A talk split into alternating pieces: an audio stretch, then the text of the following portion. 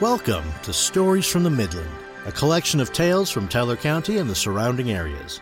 For today's episode, we share Catamount Charley's story about how he killed three mountain lions and a bison with only two shots from his rifle.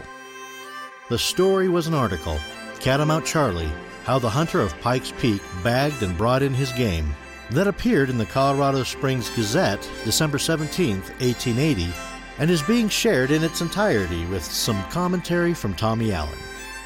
It's being presented for you by Tommy Allen. I was researching another story when I stumbled on the story of Catamount Charley.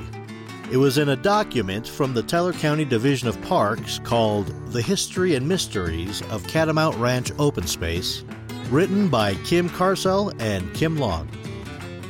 In their description of the Pikes Peak mountain man, Carsell and Long mentioned an article written about him. So I did a quick internet search and found a reprinting of the article on the website for the Catamount Center for Environmental Science and Education, catamountcenter.org. My initial intent was to use the article as a reference, but after reading the account, I just felt I had to share the whole thing. The story of mountain men is a story of bravery, self reliance, and perseverance when faced with great danger from Native Americans, wild animals, and unpredictable and many times violent weather. Stories of the mountain men can be exciting and colorful, and I'm very excited to share the story of one of these incredibly tough men.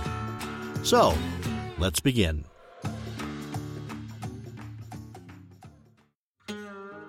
Yesterday, the well known hunter of Pikes Peak, Catamount Charley, appeared in town riding his piebald Mustang, Captain Kidd.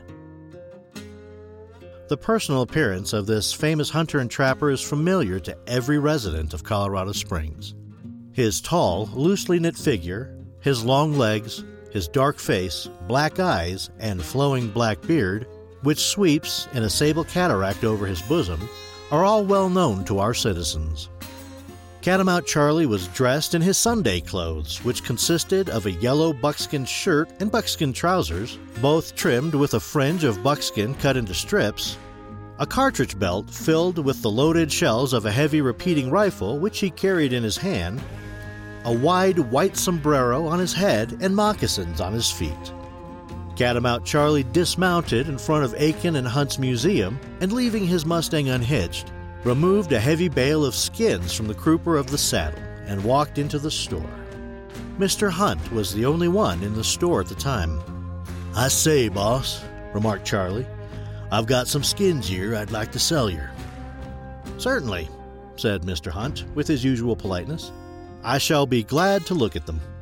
Year, said Charley, is a mountain bison's hide. Year is a mountain lion's hide, and year are two more lion's hides. That first lion skin is the biggest I ever see. It's nine feet from tip to tip. The critter must have weighed 500 pounds. You see, it was this way. I was looking round for game back of the peak when all at once I heard a growling and a howling, which reminded me that the mountain lions was not all dead yet. So I crawled around a pint of rock, and I'm blamed if I didn't see three mountain lions having a fight with a monstrous bison. I tell you, it was a big fight. The mountain lions would make a leap, and the bison would back up against a root and take them on his horns.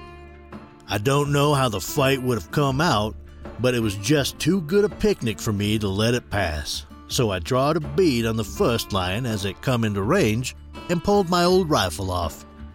The surprising part of the affair was, just as I pulled, one of the lions jumped in between me and the one I shot and caught the ball just back of his ribs. It passed clean through him, and being turned a little from its course, it cut the throat of the second lion and broke the neck of the bison. They all dropped in a heap, and I was so tickled that I incautiously jumped out from behind the rock when the third lion saw me. Indeed, said Mr. Hunt. Yes, said Charley. The third lion, he saw me and made a jump in my direction. As I saw him coming, I didn't have time to take aim, but I brought my repeating rifle up under my arm and took a fly shot at him. Lucky for me, it took him in the breast and he tumbled over dead. Indeed, said Mr. Hunt. Yes, said Charley. He tumbled over dead, And now, what will you give me for the four skins, three mountain lions, and one bison? We left Mr. Hunt engaged in mercantile combat with Charley over the price of those skins. With that, the article closes, and so too does this episode of Stories from the Midland.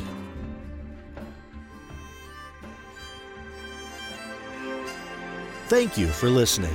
This is Tommy Allen, and on behalf of Trevor Phipps, have a great day. And if you find yourself in a public business out on the frontier, keep your ears open.